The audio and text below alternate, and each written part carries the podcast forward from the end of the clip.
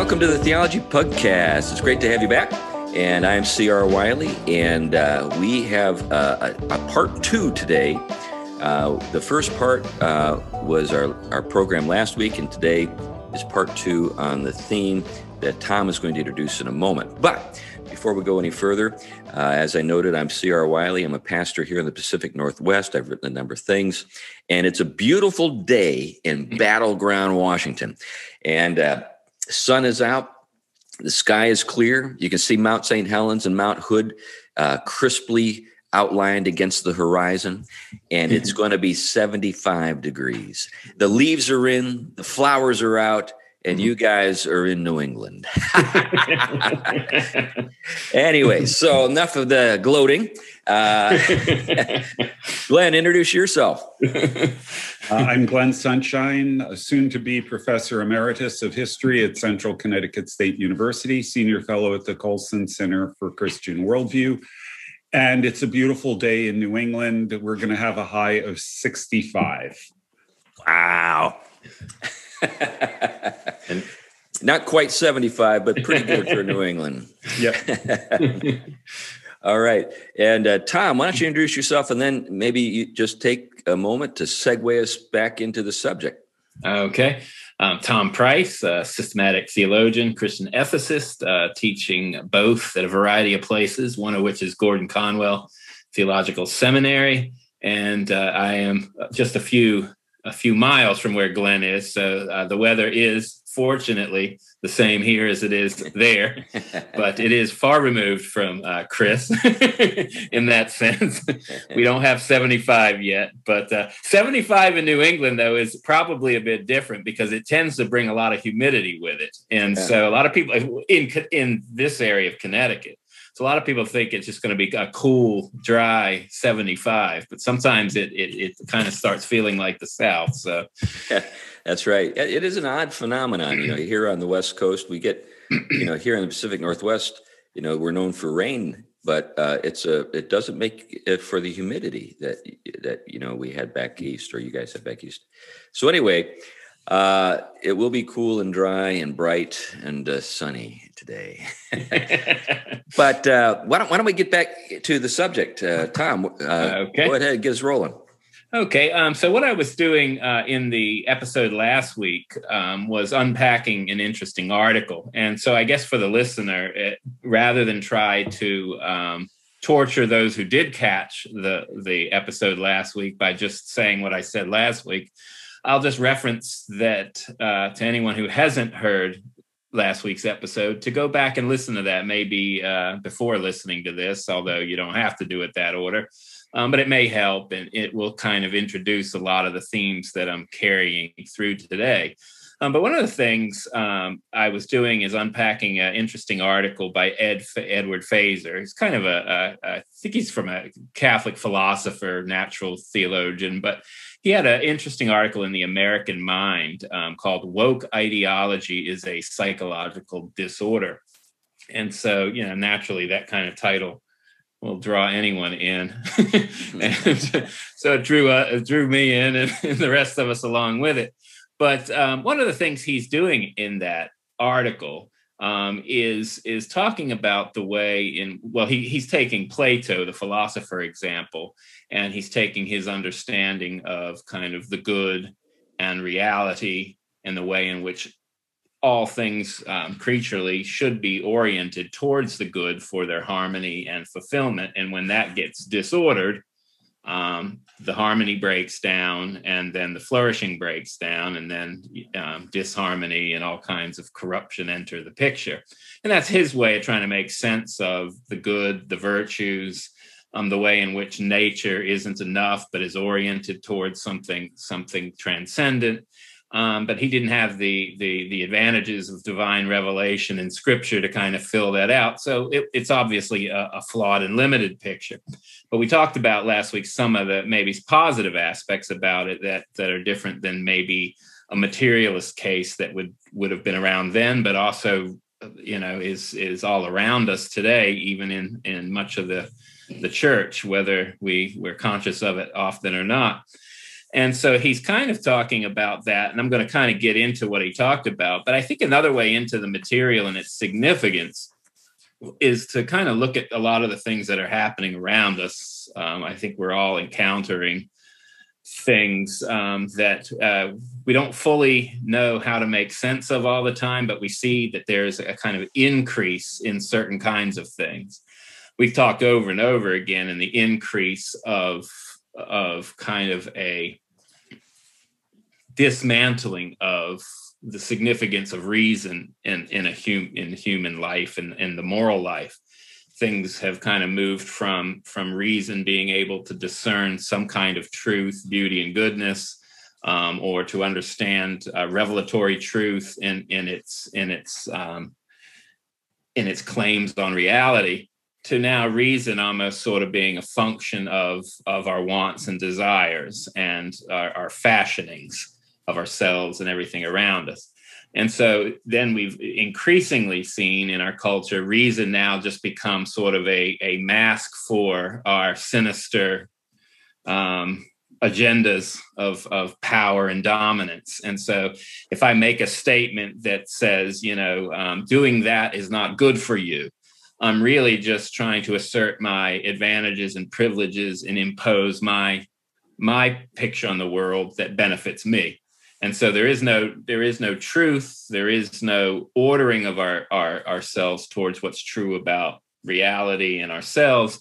But what is true is basically the fact that i have sinister motives um, wills to power or or you know or a darwinian sense um, aims of my surviving and your you're not surviving um, and so reason has has is radically understood different than even say someone from a few generations ago who at least thought that it had some ability maybe just through the sciences or, or through some kind of moral reflection to come up with some kind of truth or purchase on reality to which we could we could measure things yeah i think, um, yeah, I think mm-hmm. it would be good to kind of make a point here that might help some of our listeners um, you know, one of the things that you run across on occasion is uh, someone who uh, says, well, you know, we can uh, kind of glean from a Marxist analysis a, a set of, uh,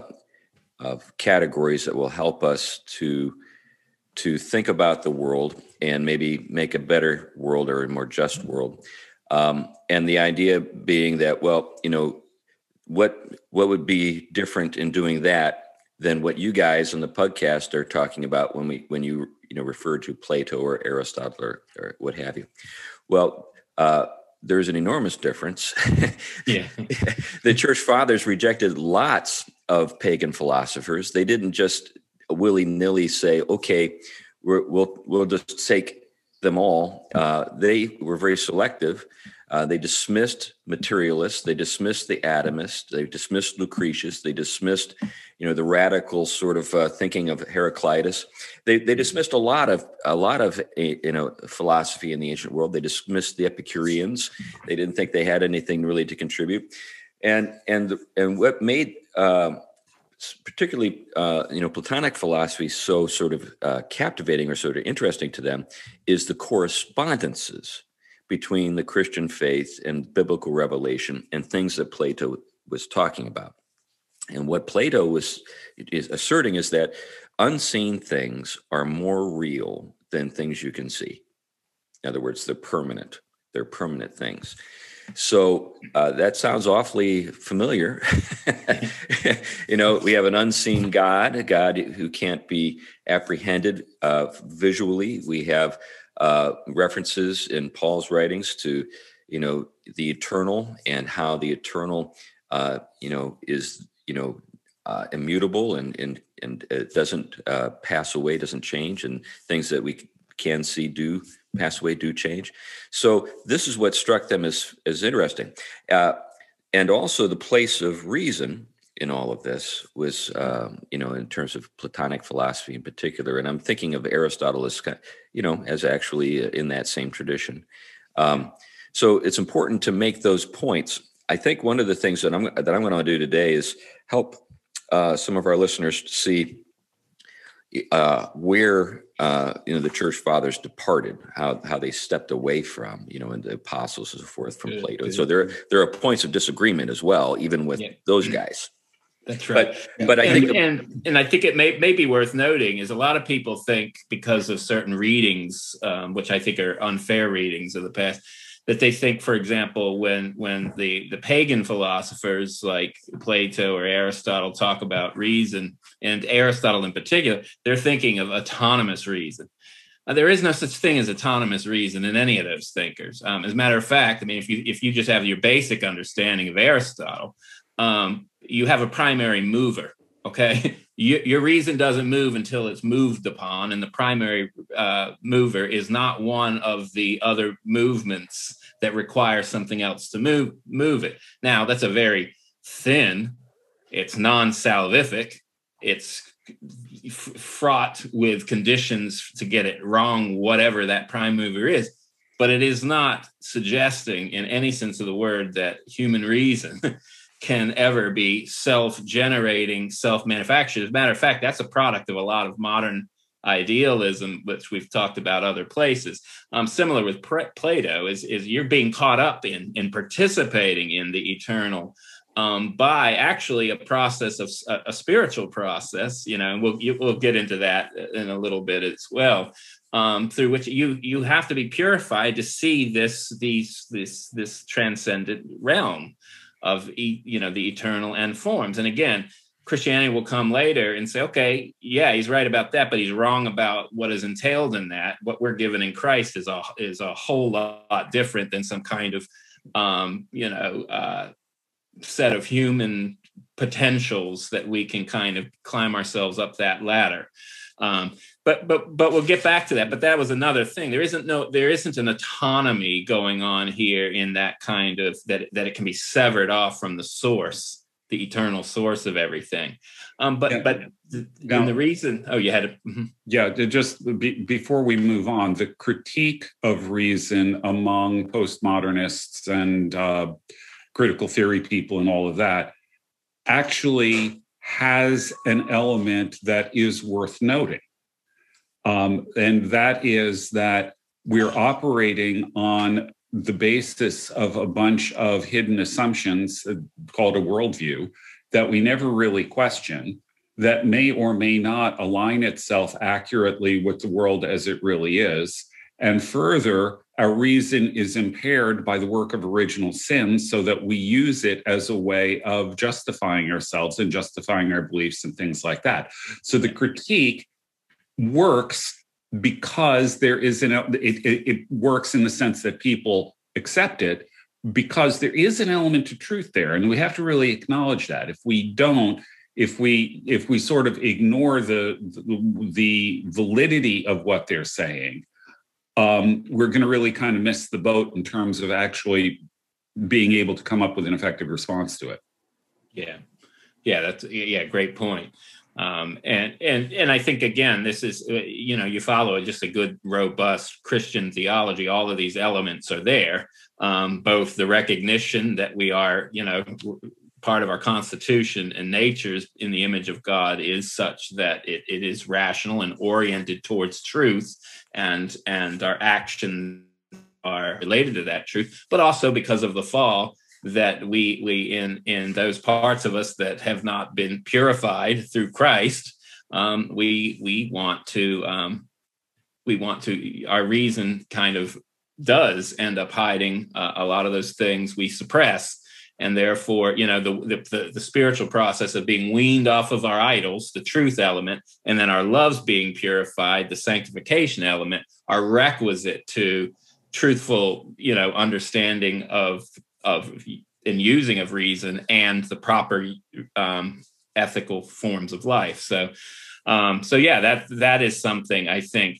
Um, but one of the things I, I, think it was coupling with, and, and, from this this article as well, is is the the other aspect that we see today is because reason has been looked at with suspicion, has been defined certain ways, and kind of you know kind of taken from its its classic place of, of part of our orientation towards the truth, and therefore its role in the purification of our our affections and loves and desires.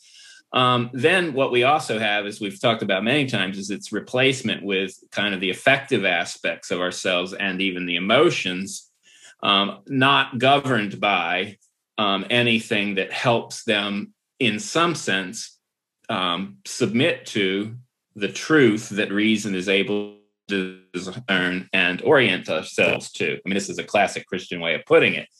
Another way of putting it this way we see people and we see churches basically geared right towards the the the more base drives of us as human beings. Um, our our kind of our wants our desires our best life our you know our wholeness in wholly this worldly terms um, and so so we don't find classical spiritual disciplines like practicing temperance, um, for example, withholding ourselves, fasting for the Protestant, right? I mean, we think of these things as kind of ornaments to someone who really just wants to have a deep personal, you know, encounter with God, but we don't see them as part of the the way in which the Christian life is to be embodied in light of the baptismal pattern of putting to death and putting on. And so, because of that, we have a bunch of emotions being fed by the therapeutic and emotional kind of driven music, church, liturgy, theology, to which it, it, it's really just the the the there is no uprooting and reorienting of the affections towards towards um, the truth of God and who we are in God. And so reason, again, is not something, it's either detached or masking something, but it's a not not a place at which it's being it needs to be regenerated. And in that regeneration, orienting the rest of us towards that truth that is now our reality in Christ. And so couple it with other uh, something of a culture that has gotten rid of just um, natural virtues, right? Um, temperance in, in the natural sphere um, I notice increasingly, and it's not just because of technology, but fights breaking out in restaurants and airports and and cities, and you know, burning down cities. It, you know, you're seeing the intemperate, the you know, intemperance everywhere, um, and and so you know, the the aim is that that we can just act and achieve some kind of good and truth just by unbridled um, passion um, in such a way that this is healthy for any kind of society or, and any kind of flourishing for any kind of people. So I just see an increase of intemperance um, everywhere. Um, we see we see no place for the significance of virtue formation in the natural, much less the the, the spiritual life. And so we're very much in a set of conditions like Plato in this article is talking about as the sick society, if you will. Um, so maybe that's a good way to get kind of back into the, the society as he saw it and kind of riff from there. Glenn, did you have a yeah, just a couple of, of comments. You know, if you go back to the 70s, Francis Schaeffer wrote a book called Escape from Reason. And while he didn't entirely anticipate exactly where this stuff was going to head, he was already seeing that movement there um, away from uh, the role of, of right reason in ordering society in terms of uh, ordering behavior, things like that. We also see it in uh, sort of pointedly in my students who don't seem to be able to distinguish between I, I think and I feel. Yeah, right. Yeah. Um, and of course, when you get to woke ideology, the argument is that emphasis on reason, rationality, and things like that are marks of whiteness, which is, of course, a, a bad thing. And instead, your self interpreted lived experience is really the, the, the touchstone for truth. Yeah, touchstone for truth that kind of gets in the way of dealing with certain uncomfortable realities that this kind of white rationality actually helps you handle, like math, you know, and stuff like that. But you know, I think uh, one thing to think about too here is uh, when we think about virtues, you know, we have the cardinal virtues, and then we have the theological virtues. Cardinal virtues being, you know, temperance is one of those. You know, courage, prudence, mm-hmm. and uh, me see justice, of course. So those yeah. those are those are three things that even uh, pagans identified as being absolutely essential to a well-ordered society. Christian, you know, the Christian uh, faith uh, supplements those, or actually, I think, directs them toward their proper end. Yeah. Uh, with the theological virtues of love, you know, and uh, faith and hope. Um, but the uh, you know, we talked last time about this kind of tripart uh, analysis of a human being: wisdom, yeah. you know, virtue, and appetite. And uh, what we've what we've been talking about is how you know wisdom and virtue have been lost, and appetite seems to drive everything, and it has no guidance. Uh, you need wisdom and virtue to guide the appetites. It's not as though the appetites are bad. If we didn't That's have right. appetites, we'd all be dead. We, yeah. we we've got to eat. We've got to procreate. You know, we've got it. You know, there's sort of, but I actually think that wisdom and virtue refine the appetites uh, and develop them in ways that make our lives richer. So it's not a, it's not as though we're uh, you know saying that there's no place for the appetite in our lives. It's that we want to we want to refine and direct those appetites toward uh, higher goods, higher ends. You know, like, I think it's interesting to me how even the most uh, uh, you know sort of uh, appetitive person, you know, person who's driven by an appetite, um, does uh, long for or sort of strive to refine uh, things that they enjoy. So, you know, you think about I've known lots of guys who are really good with meat. You know, guys who are just sort of blue collar, you know, kind of guys who who never think of themselves as being wise or uh, or particularly virtuous. But uh, when it comes to smoking meat, those guys yeah. think a lot about it, and they and they exercise a lot of patience, and they do a lot of things that require. So I actually think a lot of blue collar guys are very virtuous and very very intelligent and wise. They just don't think of themselves in those terms, those categories. But but I think they would be the first to agree that you know if you really want to enjoy life, it's not just a matter of giving yourself uh, you know sort of over to your appetites in an, in you know immediately like a child, you know, and shoving food in your mouth or an animal. But there's a there's a place for virtue and and and, and reflection even in this in this area that you know we don't want to completely control us. It's yeah, that's right. I mean, he, uh, Ed Feser has a you know nice quote where he talks about in Plato's vision, the most the vast majority of people are appetitive, and I think he's right with this. Um, that doesn't mean that their appetites are ungoverned by reason or spirit, but that reason and spirit are in them primarily ordered not to a life of just contemplating wisdom or, or kind of you know guidance through honor and military you know the virtues for military um, service of protecting the people, but toward the pursuit of these kinds of um, necessities of life drink, property, marriage, family, material goods, and, and, and general. And they make up the productive class. And there is no other group without this this group. And i think yeah i mean you, you, let's take someone who plato wouldn't have liked very much um, the art the artist. I'm going to take the what i would consider what he would say way down on the train the, the rock and roller for example.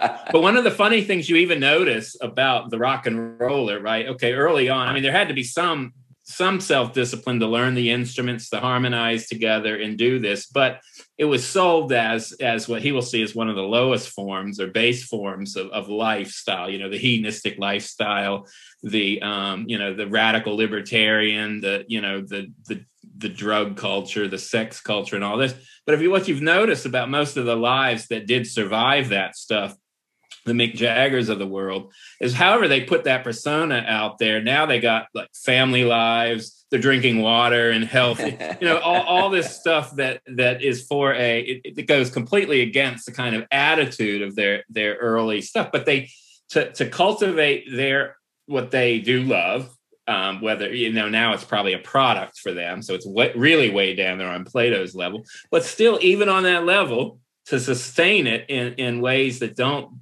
to, you know that, that don't uh, kind of upend the point of it all they had to kind of move towards orienting their affections and disciplines in such a way um, that they weren't governed by the worst parts of themselves Yeah, it'd be fun to hear Mick Jagger sing about the the virtues, you know, the cardinal. Yeah. well, you know, Roger Daltrey just came out with something um, attacking wokeism. I mean, so some of these guys are are coming along. Yeah, so, so much for the teenage wasteland. He, he, he's really getting a glimpse of it now. right, right. Yeah. Um, and so, uh, so yeah, so one of the things um, uh, that we were talking about or move the conversation to, into um, well we, we, talked about the way for plato uh, hu- good human beings um, in plato's view are those in whom desire is subordinated to the objective natural order of things grasped by reason and a good society is one governed by those who best know and practice this kind of natural law just as a rightly ordered psyche is one in which reason rules the appetites through the agency of spirit, so too a rightly ordered society is one in which the philosopher kings rule the productive class through auxiliaries. I mean, that was his ideal ideal um, situation. But what he starts to notice is what happens when that starts to get sick. Um, what happens just like when reason is no longer aimed towards understanding the nature of the good and then the nature of things so that we know what something's nature is and how it's supposed to be oriented to to unfold towards its its um, perfection if you will um, so what happens when that gets off well the first thing i think we talked about last week is what he called timocracy and that this is kind of when you move away from those who kind of are go- governed by the kind of the highest spiritual aim of seeking the good for its own sake and then ordering the rest of society that way. This is when the the next group the spirited um, those who tend to be the guardians or the military at the time um, started to those virtues started to become what are centralized. Um, so rather than wisdom as the highest end um, honor um, was one of the the values. Um, I think you know the honor class and in the self respect class, all good things in their right place for him. Um, so the appetites are kept in check in this personality type, um, but they're no longer oriented towards the good, but rather honor and um, self respect. But because they have a temptation or a weak place here for competitiveness, that's just part of of this putting the spirited um, you know, on the highest level without reason governing. Um, therefore, this, according to Plato, um, actually becomes something that slips into kind of a pursuit of money, um, in you know the temptations of a kind of lower set of expectations. No longer is honor really govern it, but the love or an undue interest in money is one of the things, um, which, of course, for him leads to a next group, the oligarchs.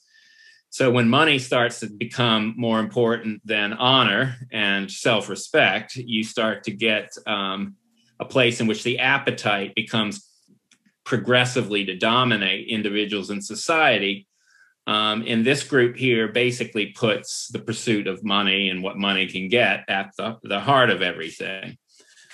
Um, and so they will respect the ideals of honor and courage. They'll take those ideals and they'll give way to what he says are the bourgeois virtues like thrift, hard work, um, and, and a deep concern for, for you know being respected for the work that you do. Good things, but when they start to take central, they set up conditions to become weakened too. And he goes, uh, something mm-hmm. to note there is that you still have a tinge of the timocracy there. Yes. Uh, in that, you know, you want to be respected because you do good work. It's no longer because of your military prowess or anything like that. It's because you do good work. But there's still a sense of honor that is that's attached there.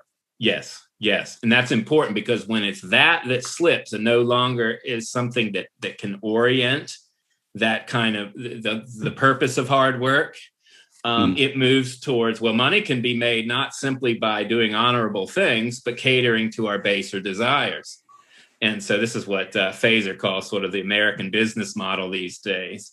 He says where oligarchs inevitably cannot resist seeking profit in catering to the frivolous and immoral wants of the young and in taking advantage of the foolishness of those willing to incur massive debt. And he says their own children become spoiled soft idle and profligate Um, and this is a quote of Plato love of money and adequate self discipline in citizens are two things that cannot coexist in a society. Um, and I think he, he starts the rich have no greater concern for excellence than the poor. Appealing to an insect metaphor, Plato says that a class of shiftless and unduly drones arises in this decadence, dominated by unnecessary desires such as excessive interest in sex and, t- and a taste for um, a more varied and luxurious diet. So you get these horrible values that start to dominate once the pursuit of money for its own sake starts to take hold of a society, and therefore it starts to basically um, sell itself and profit from um, appeal to the baser desires of the society you know play right towards the sex or the the kind of the lifestyle without having the character to govern it. I mean, I don't know how many shows I've seen where it shows people who all of a sudden get rich or the rich and wealthy, and it's nothing but eh, you know it, when they're not pursuing their power and their wealth and not concerned about how they take advantage of everyone and everything else it's all about the party and indulgent lifestyle, right? right. So it's there is no there is no honor here or or self respect, um, but it's it's pure indulgence. One of the things that uh, was a real kind of breakthrough in my thinking uh, a few years back was uh, coming to understand the nature of decadence. Uh, Jacques Barzun, I don't know if you guys are familiar with his hmm. work, but he wrote a book entitled "From Dawn to Decadence," kind of mm. outlining or sort of the kind of the, the arc of our, our of Western culture and um, since that time, I, have come to to see decadence differently. I used to think of decadence as just sort of like this thing that bubbles up from below, and you're no longer able to control your, your yourself. Yeah. Uh, what Barzun uh, helped me to see is that decadence is when you lose faith in the purposes of things. So when you lose faith in the purposes of things, uh, if your if your civilization doesn't have some good to strive toward, uh, to uh, to praise and to pursue, um, then you know there's this this kind of effect where you, you, there's a, a, debasement. You you start to live for lower things, yeah. uh, and you find yourself. I and so what he helped me to see is that uh, decadence is actually a, a manifestation of despair.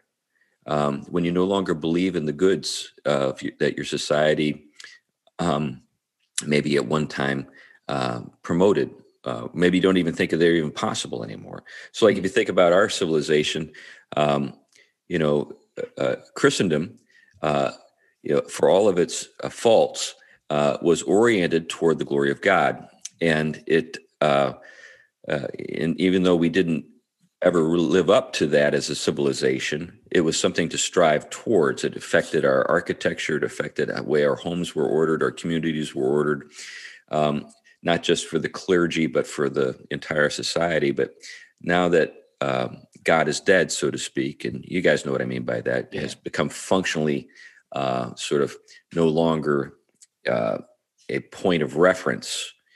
So people, it's just so folks know when you know when um, Nietzsche and others in you know during the '60s, with regard to the death of God, the theologians, they weren't really saying God is dead. Uh, they might have thought that God never existed. they weren't saying that God actually died. But, but what they were saying is functionally in our society, we don't think about God as the one toward whom we are doing everything, you know, are striving or orienting toward. So you really can't sustain the high virtues, um, you know, or the virtues at all, or wisdom at all, if you lose sight of of you know this higher purpose to, toward which things are oriented and that's what i think you know the christian uh, fathers the church fathers they said okay plato aristotle you guys are pretty good but you don't really have a, a, a, a proper understanding of the highest good the summum bonum you know what it's all for right.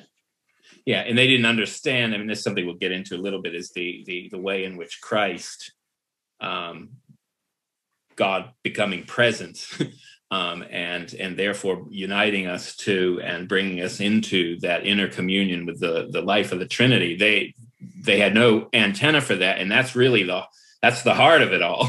um, and the rest of it, the mission, uh, I mean, the rest of these things, again, um, they they may provide one with a higher set of purposes and and, and an okay way of balancing things, but they they were they did not get at the the the, the real the full story, if you will, um, that that um, that fulfills our natures and you know is the desire of the nations. Um, they they they only kind of approximate to it, and and yet they they broke off and and distorted it in every case.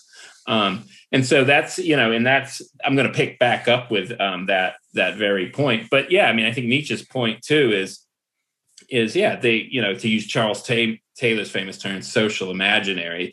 Um, he's basically saying that you know Nietzsche came out and saying you know God God no longer is in, informing um, our lives and our on our world view and our vision and our ethics or anything else um, other than maybe just a, a kind of uh, a background affirmation. Um, and I think it's very true in a, in a lot of the church is is that again the the, the Christian view of God and Christ and the religious and moral um, frame that makes sense of Christ and, and the Trinity um, are, are, are kind of thinly affirmed and really doing no work and and other things have replaced it. And it, you know and this i think this levels for a fair critique by the postmodernists in the rest of their unfairness for the fact that a lot of times um, what has replaced it in the church is a mask for a particular kind of life um, and not not the one who is the one who is life itself. Um, and so uh, but back to the, the last kind of two steps in this because i'll try to do these very briefly and I, and I keep going back to Feser on this just because i think he has some rich stuff here that's kind of timely um, but he talks about kind of the, the last stage um, in, in, in Plato's um, sixth society. And that, of course, is something that we kind of hold up as the healthy society, and that's democracy.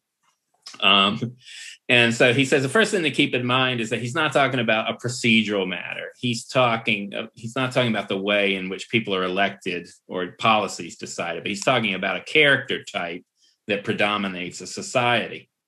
And so, what he has in mind is what Feser calls a libertarian and egalitarian society in which every individual is free to do as he or she likes. So, bourgeois restraints on appetite disappear so that desires are checked only by competing desires rather than by reason, spirit, or even the oligarch's middle class solidity. Um, so, the, he, he Feser says uh, democracy, as Plato describes it, is basically what American society in the 21st century has become.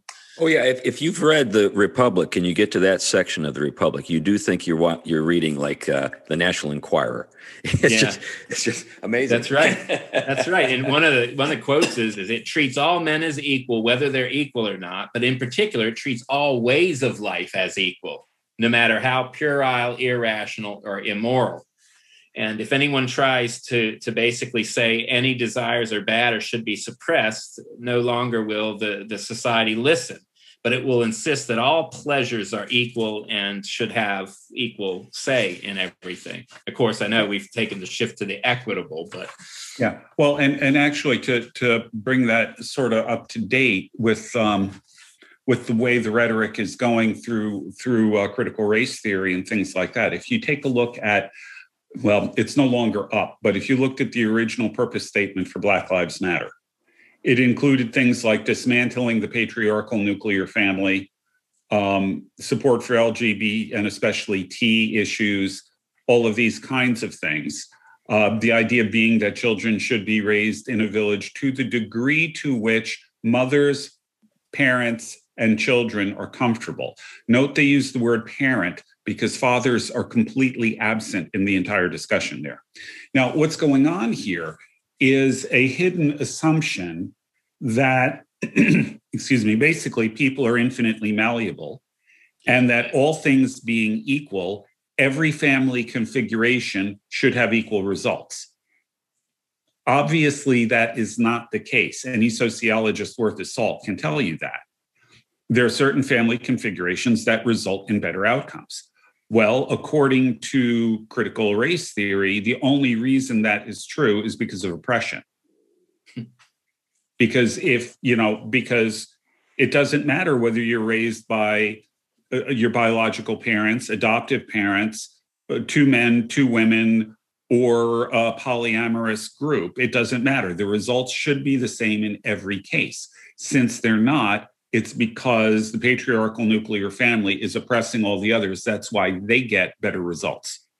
And and to note that oppression here is not something in the biblical sense of the word. Right. Um, it, it, it, it really and this is something nobody very few people have done much unpacking on but it really has to do more with placing limitations on radical autonomy.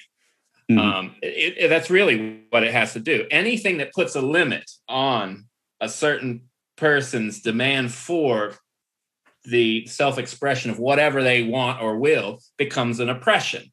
Um, this is one of the things that um, he talks about. Um, the, the end result is uh, um, of the democratic society that moves starts towards tyr- tyranny is that quote Plato the minds of the citizens become so sensitive that the least vestige of restraint is resented as intolerable Mm. And so, why does a Christian who who aims or should be aiming towards certain kinds of moral restraint, temperance, um, um, and why do they become such a threat to where you're arresting them for you know not wearing a mask or something when they go to service around people who other people have chosen to? Uh, why? Because there is a form of restraint that is offensive to this these this um, what he would call psychological disorder of becoming so sensitive to the least vestige of restraint that you cannot tolerate those that have restraints.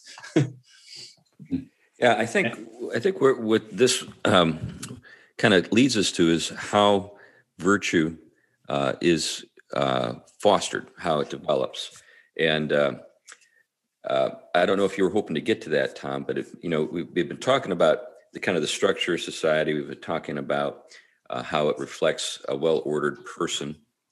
So, you know, a well ordered person obviously is guided by wisdom, and the, the spirit or the virtues uh, are exercised to direct the appetites. Um, but I, I, think the question then is, is well, well, how does it happen? How, how does it occur? Is it just simply a matter of somebody forcing other people to do things they don't want, or is there something more to it? Mm-hmm. And uh, I've got some thoughts on that, but I didn't want to preclude anything you wanted to say about that. Well, um, actually, be, mm-hmm. before we get into virtue development, we might want to get to Plato's last step.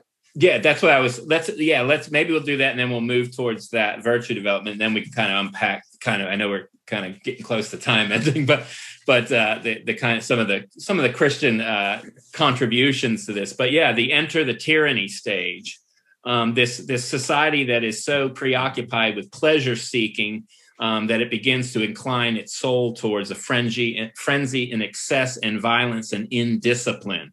And he warns that this is especially true of sexual uh, pleasure. And this is this is very parallel to what Scripture talks about. Is where where you know where does the violence of the nations arise? And it talks about the unchecked lusts. But um, the, one of the things he he talks about here is that Plato um, talks about the way in which um, you basically create these parasitic drones um, in this in this society in which no, there are no there are role reversals. Fathers become like the sons. The sons come to be disrespectful of fathers, and all of the chaos that comes by this kind of radical egalitarianism. Um, and and one of the things he talks about, you get two kinds of drones developed: the passer the passive kind that just sort of hang on and, and offer no resistance. But then you get the stinging drones um, that are the nastier bunch, that are aggressive and they're inclined to stir the rest up um, to sedition. Um, he goes, think of the upper middle class wokester saddled in debt for a useless college degree in grievance studies, whose idea of finally doing something with his life is signing up for Antifa or with, you know, the Bernie brothers. Um, and he talks about the way in which um, the rich, who are terrified of being accused of plotting against the people and being reactionaries and oligarchs, um, start to pay off this drone class. And then he talks about think of the uh, corporate groveling to political correctness and the writing of a check after check to various a bunch of these causes. I mean, we've seen this with the Black Lives Matter movement and the the large scale corporations paying it off, right? Um, and so basically, this begins to create the tyrannical personality type as an extension of the democratic personality type, um, bringing in this kind of characteristic um, lawlessness into the heart of society. Um, Glenn, did you want to say more on that? Mm-hmm. Yeah, well, it, it's something that that has been observable for a while. I talked, um, I think, in Why You Think the Way You Do, one of my my books from several years back. I talked about the insistence on um, complete. Uh, I forgot the phrase I used, but it was something like uh, un- unlimited freedom, meaning especially sexual freedom, enforced by government regulation and that that weird dichotomy that you want this unlimited freedom but you want the government to enforce it is uh, it, it's irrational it makes no sense at all until you read the republic right hmm. And i think i think maybe this is a good segue to to to getting into that matter of how uh, how is virtue uh, inculcated how where does where how does it how is it developed i think one of the, the ways that Aristotle and uh, Plato fail is in this area. They don't really know. Um, Plato pretty much says so. he says, I don't know how this works. now, he, he proposes something called anamnesis, which is the idea of the doctrine of remembering. So there's this idea that he promotes based on this supposition that we must have lived a life before. He's referring to, in this particular instance, how we recognize something as being true. You know, how do we know that something is true? Because we can recognize its truth because we've encountered it before in a previous life. Uh, this is kind of a kicking the can down the road uh, matter. You know, eventually you find yourself at the at the start. You know, right? Some some place has to be where the first encounter with truth occurs, right? Mm-hmm. And how do you recognize it then? But it, uh, but also comes, uh, you know, it, it relates to uh, this whole matter of of virtue. Uh, essentially, uh, Plato doesn't have a very good way of sort of talking about it, apart from just throwing up his hands and saying, "Well, it's it's the divine gift. It's some kind of charisma." You know, some some people have got it, some people don't. Uh, but that doesn't help you with getting it when you've got a, a sort of a, a, shortage in a society. You know, uh, Aristotle comes along and he proposes a kind of practical approach where he says uh, the, the, development of virtue is is essentially just um, habituation. You know, you you, you know the, the courageous learn to be courageous by being courageous. You know, you say you know with this kind of tautology. Uh, so in, in both cases, you've got this situation where, where these guys say these you know th- these virtues are tremendously important, but we're not really sure how you develop them um, or how you recognize them as as being valuable. So like in in you know, Plato's case, you recognize them as being valuable because you've seen them at work in a previous life. But again, where, where does that start? You've got this kind of problem of kicking the can down the road. And then with Aristotle, you've got the sort of like, well, why do you why do you want to develop courage in the first place? Why habituate anybody to it? You might say, well, it fits in this larger structure, but but how do you even recognize that? And I think this is where um, you know the Christian faith uh, not doesn't simply supplement but corrects and i think that there are two things that the christian faith uh, in, you know introduces that i think uh, fill out uh, a, uh, a pedagogy of virtue one is the image of god so the image of god in a sense can function like anamnesis in the sense that uh, there's a kind of uh, a sense we have for the divine uh, because we are made in God's image. We're kind of predisposed. This is what Paul is getting at when, in Romans 1 when he talks about, you know, uh, we're, you know, human beings made with, without excuse. We we know what's right. We know what's wrong. Why do we know what's right and what's wrong? Because uh, there's some sense in which we can recognize the divine. Because in some sense, the divine is in us. Now, I don't mean that in a sort of a new agey way, but I mean it just in the sense of being in the image of God. We're made in the image of God, and then the whole you know process of uh, developing virtue, uh, requiring the, the, sort of the ongoing and present work of God in your life uh, through faith and through uh, the operations of the Spirit. You know, talking about spiritual gifts uh, being virtues, you know, love, joy, peace, gentleness, and so forth. These are things that uh, are active in our lives because we're participating in the life of God, and the life of God, uh, because He is in us and we are in Him, is working in us to de- help us develop these things in the process of sanctification. So these are, I think, really much better because they're true ways in which virtue gets developed. Uh, then the, you know i think our practical problem in the world today is is why isn't the church doing a better job of helping people uh, grow in virtue uh, christian graces and so forth but anyway those are some some observations yeah and, and, and i mean i think um I mean, one of you know, there's a lot there. I mean, and you know, I think over some different weeks because I'm kind of fleshing out some moral theology stuff anyway. I kind of be picking up some of this stuff at other points. But one of the things, I mean, of course, is what Christianity is doing um, it it recognized, of course, when it when it engaged these philosophies, that what what was what they were on to well, Plato and Aristotle, was this notion that understanding the nature of reality is very significant for understanding the nature of the moral life.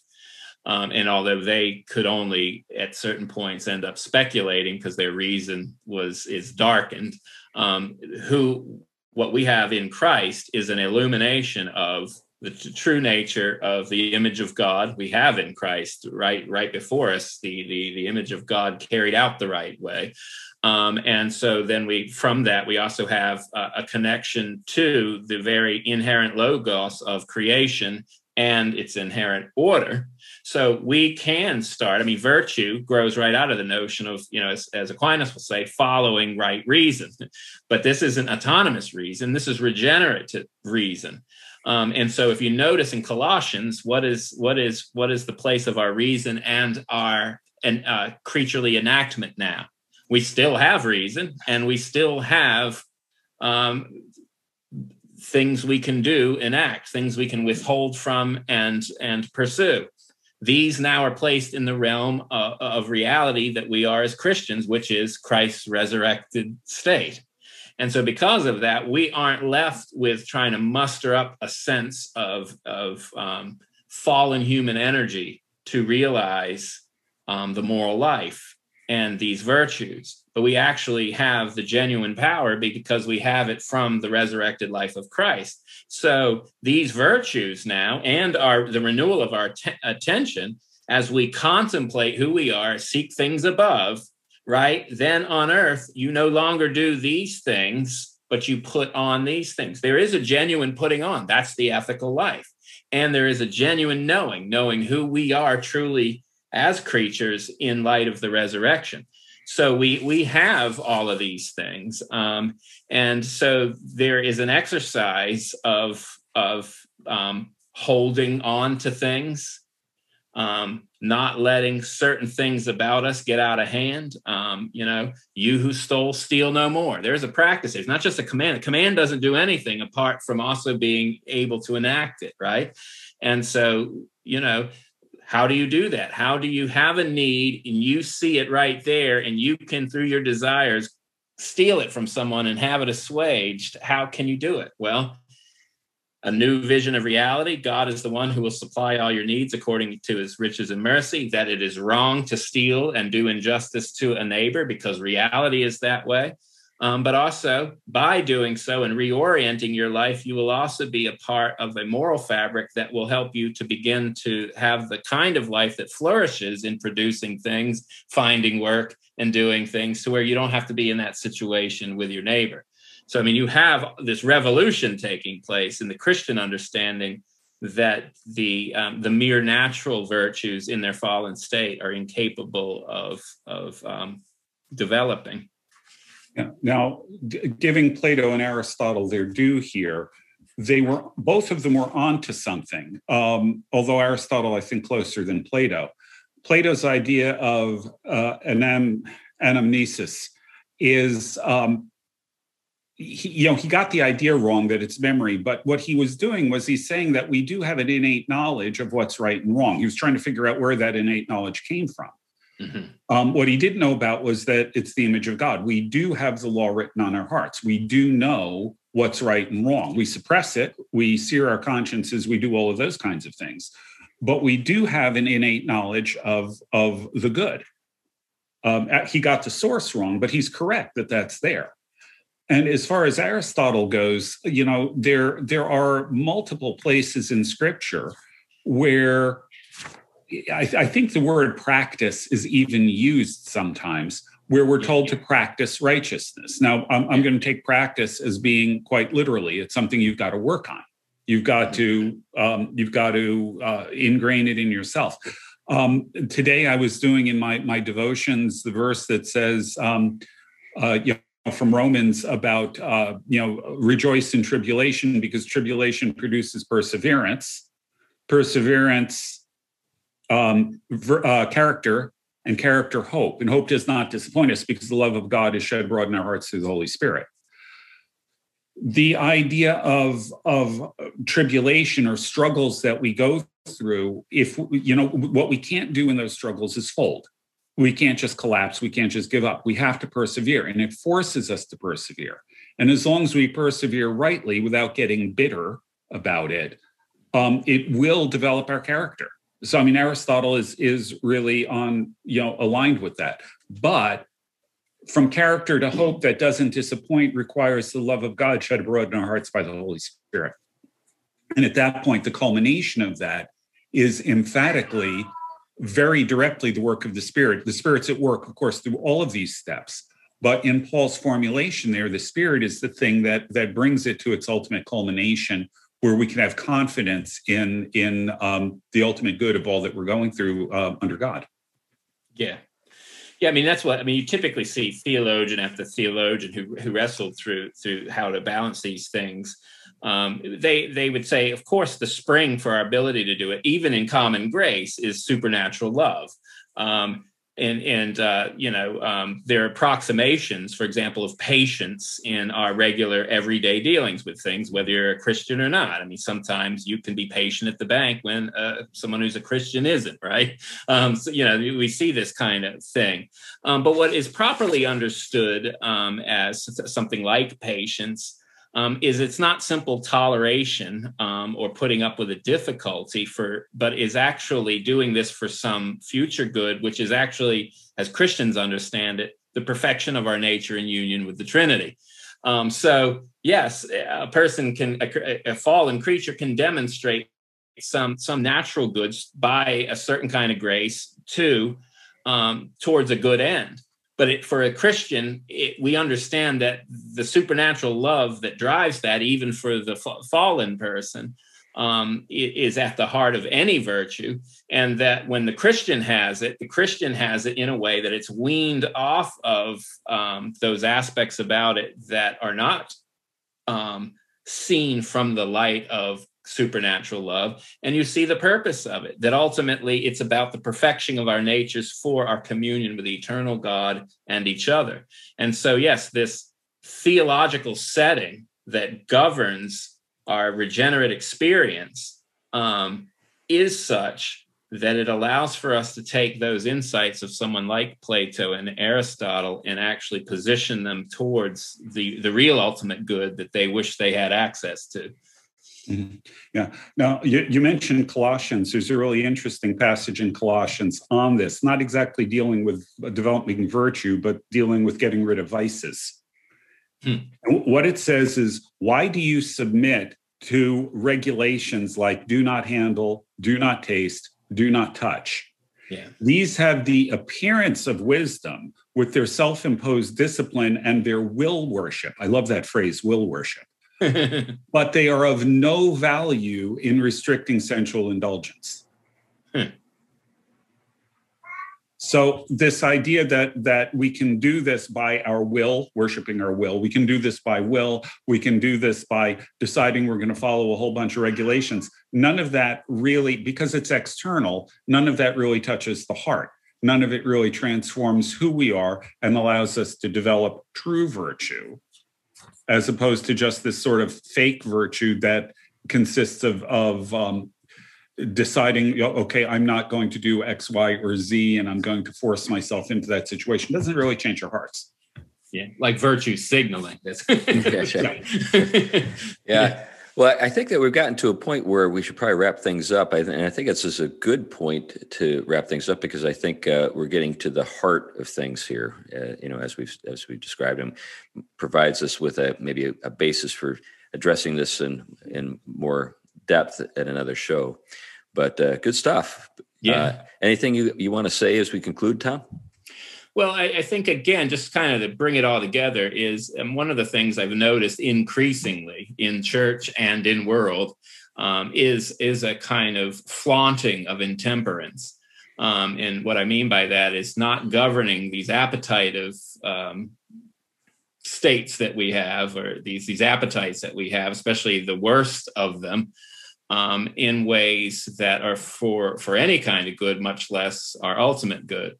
And so it was kind of a, a, kind of a return to okay, how did the classical world think of this, and then how did Christianity really um, what what did it contribute, and then what can what riches can we draw upon to kind of retrieve some of this stuff to help help us in in kind of reconnecting with certain virtues, so that we don't get caught up in in the craze um, of of the tyranny around us. right, right. Anything you want to say, Glenn, as we wrap up? No, I think I'm done. Okay. Well, thanks a lot for listening to the uh, Theology Podcast, folks. We really do appreciate your interest and support. Um, we are in the process of uh, thinking about uh, what we introduced last week, uh, kind of a maybe tour of the Pacific Northwest. Uh, we don't have anything else to share about that yet. Uh, but as develop, things develop and our plans come together, we'll be sure to let you know. But uh, anyway, that's enough for now. Thanks a lot uh, once again, and bye bye. Bye now.